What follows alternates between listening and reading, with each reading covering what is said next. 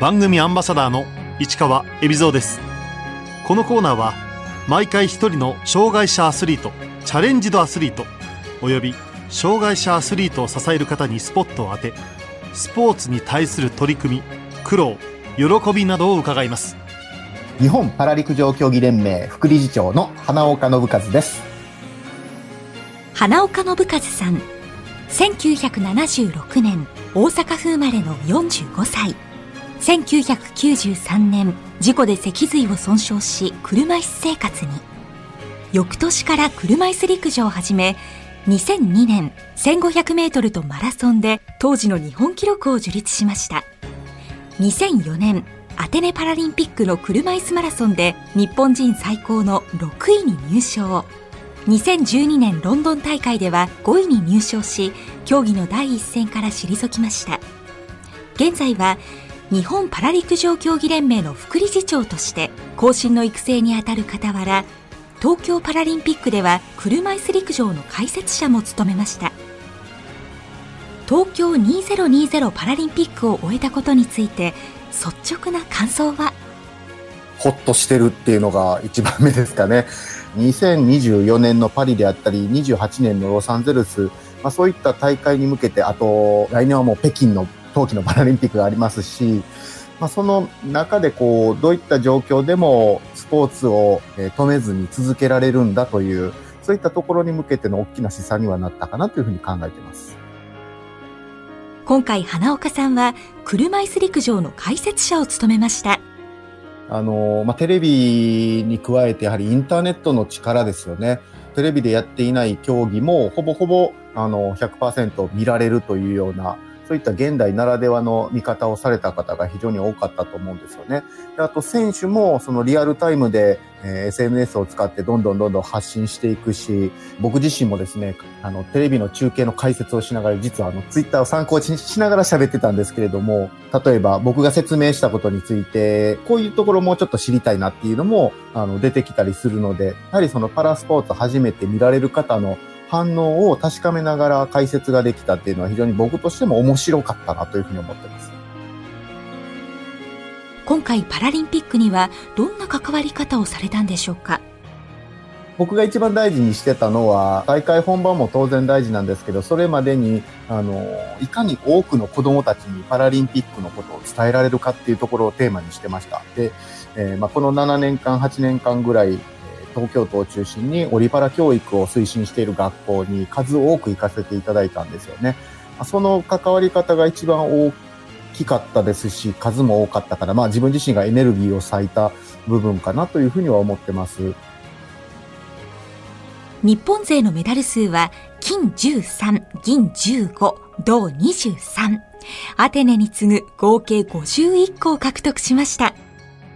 まあ、当然、あの、選手のモチベーションも自国開催というところで上がってはいたんですけれども、まあ、例えばチームスポーツだったら、場所とですね、お金がないとやっぱりトレーニングの質っていうものが上がってこないんですよね。銀メダルを取った男子の車椅子バスケの結果なんていうのは、社会的な環境の整備っていうのと、やはり強化費を中心にしたお金の動きっていうものがえ今回のチーム全体の結果にはつながってるかなというふうには思います。あと、え、そんなに数は多くないですけれども、東京2020大会が決まった後に発掘された選手ですよね。まあ、そういった選手が結果を残しているっていうのも非常に特徴だったかなというふうに考えてます。で陸上だけ切り取って考えるとですね、あの、実はアテネの時からメダルを取ってる種目ってそんなに変わらなかったんですよね。まあ、なので、逆を言えば強化があまり進んでないというのが現状かなというふうに考えています。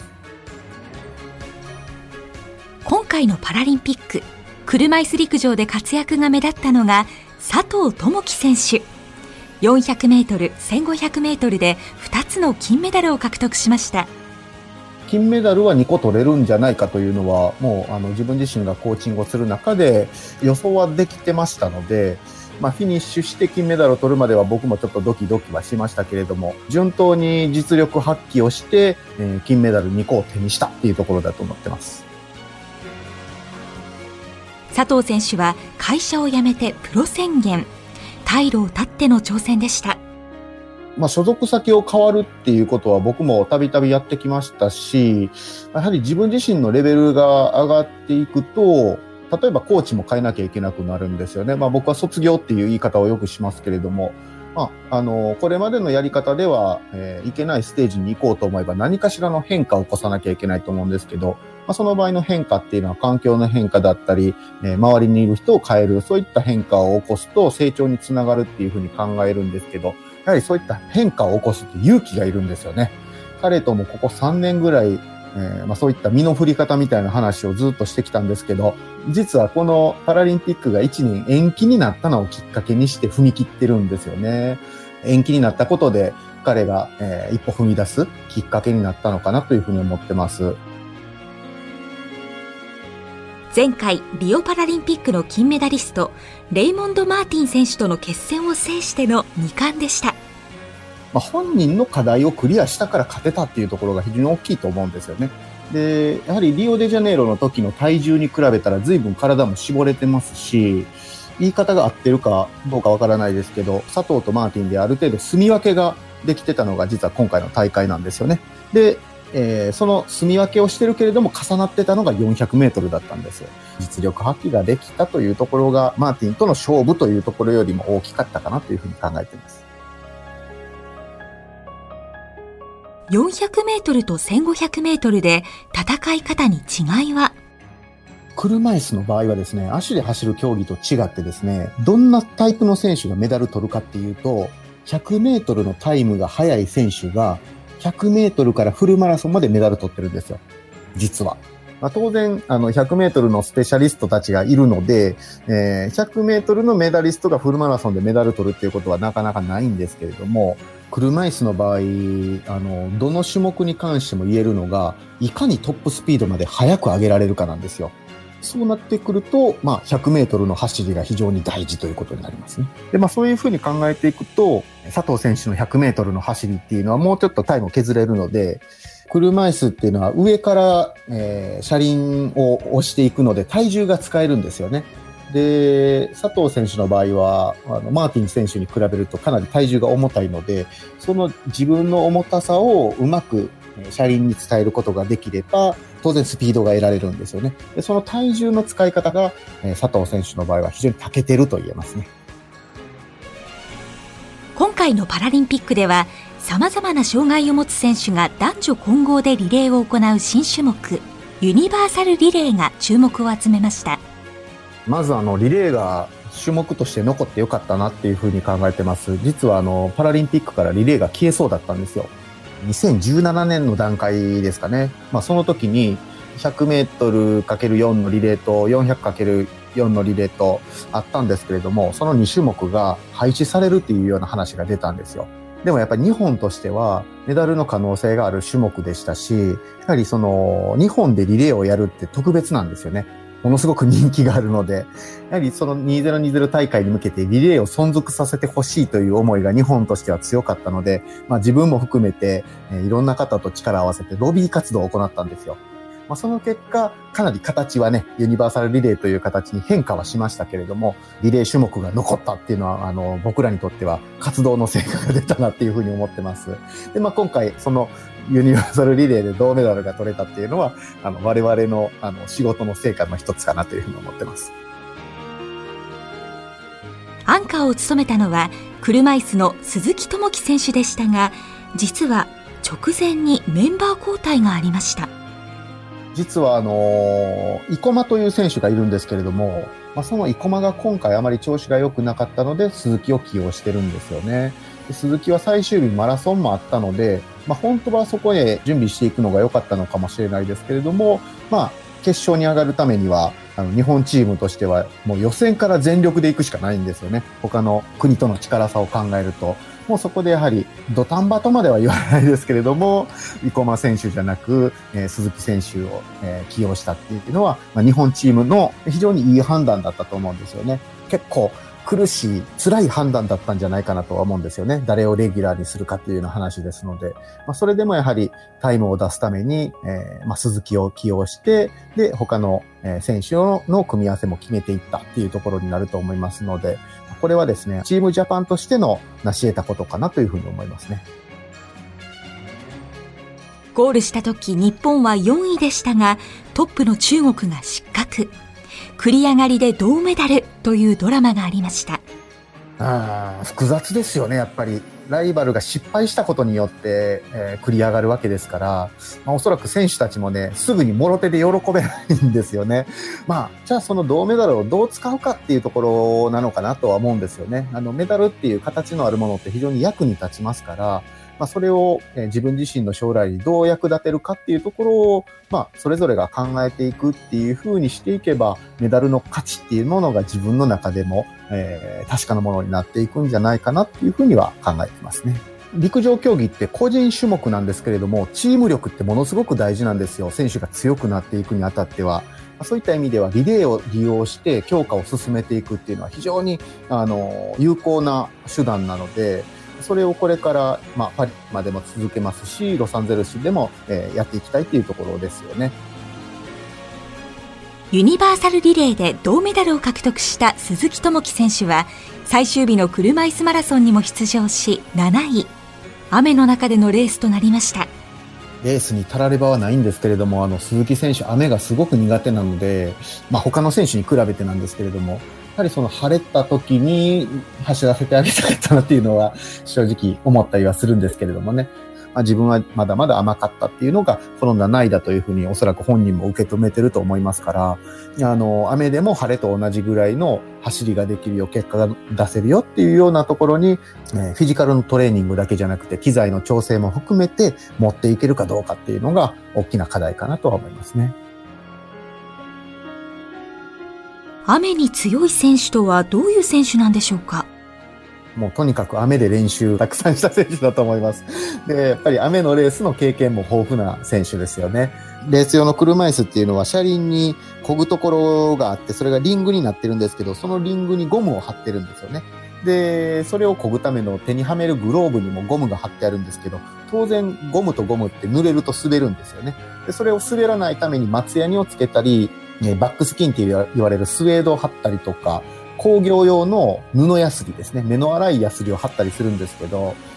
フグ選手の場合は工業用の布ヤスリを貼ってたんですよね。ただ、えヤスリですから、車輪についてるリングの方のゴムがどんどん減っていくんですよね。今回、え、フグ選手がレース中にリングのゴムが剥がれ出してしまったんですけど、もう練習の時から自分には雨の日も晴れの日もないんだっていうぐらいで、えー、雨の練習に取り組んでいく。で、トライアンドエラーを繰り返すしかないんじゃないかなとは思いますね。今回は坂道が駆け引きのポイントになりました。ママチャリ立ちこぎ坂ですよね、あのはい。まあ、かなり勾配としては急な方だとは思うんですけれども、ただ、距離が短いんですよね。150メートルぐらいしかないので、まあ、なので、あの、一気に引き離さないと、あんまり意味がないんですよ。あの、仕掛ける方にも非常にリスクが高いんですよね。で、フグ選手はあの時、こぐところのリングのゴムが剥がれかけてたわけですから、ぐっと力を込めてずるっと剥がれないとも限らなかったと思うので、まあ、非常にあの、勇気のいるアタックだったと思うんですけれども、運も味方につけられたっていうところもあったかもしれませんね。女子では土田和歌子選手がメダルにあと一歩の4位でした。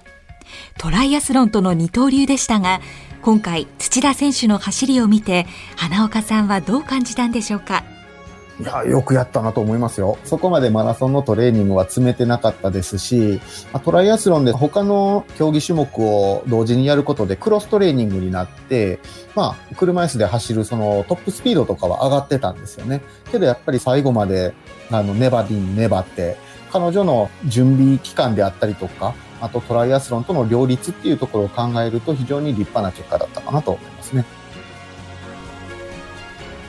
花岡さんが思う今回の東京オリンピック・パラリンピックのレガシーは？例えば今回見てくださって、あの、すごい楽しいって、また見たいって思ってくださる方たくさんできたと思うんですよね。生まれたと思うんですけど、何もしないでほっといたら、そういう人たちはすぐに熱が冷めて消えてしまうと思うんですよね。大会が開催されるまでにも、熱を冷まさないために、えー、国内大会のアナウンスであったりとか、あとやはりメディアに取り上げてもらえるような魅力ですよね。そういったものを我々が作っていかないと、行動を起こしていかないと、まあ、一過性で終わってしまうのかなっていうふうに感じてますね。一過性で終わらせないため考えていることはこれまでやってきたことの一つとしては、例えばその、健常者の日本選手権に義足のレース入れてもらう、車椅子のレースを入れてもらう。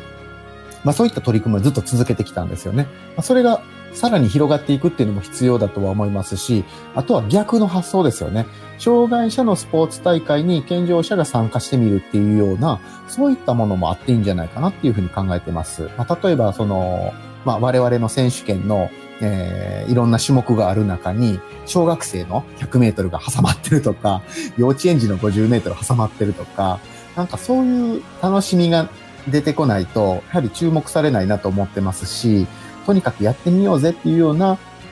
流れができてこないと、ムーブメントっていうのは作れないのかなっていうふうに考えてますね。まあ、あの、自分自身に言ってるわけなんですけどね、これを今。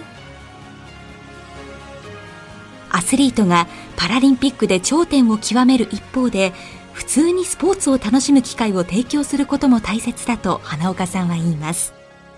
これはでも障害の有無関係ないのかなとは思うんですよ。やっぱり人間も動物なので動かなきゃいけないんですよね。で、じゃあその動かす部分がどこかっていう風になった時に、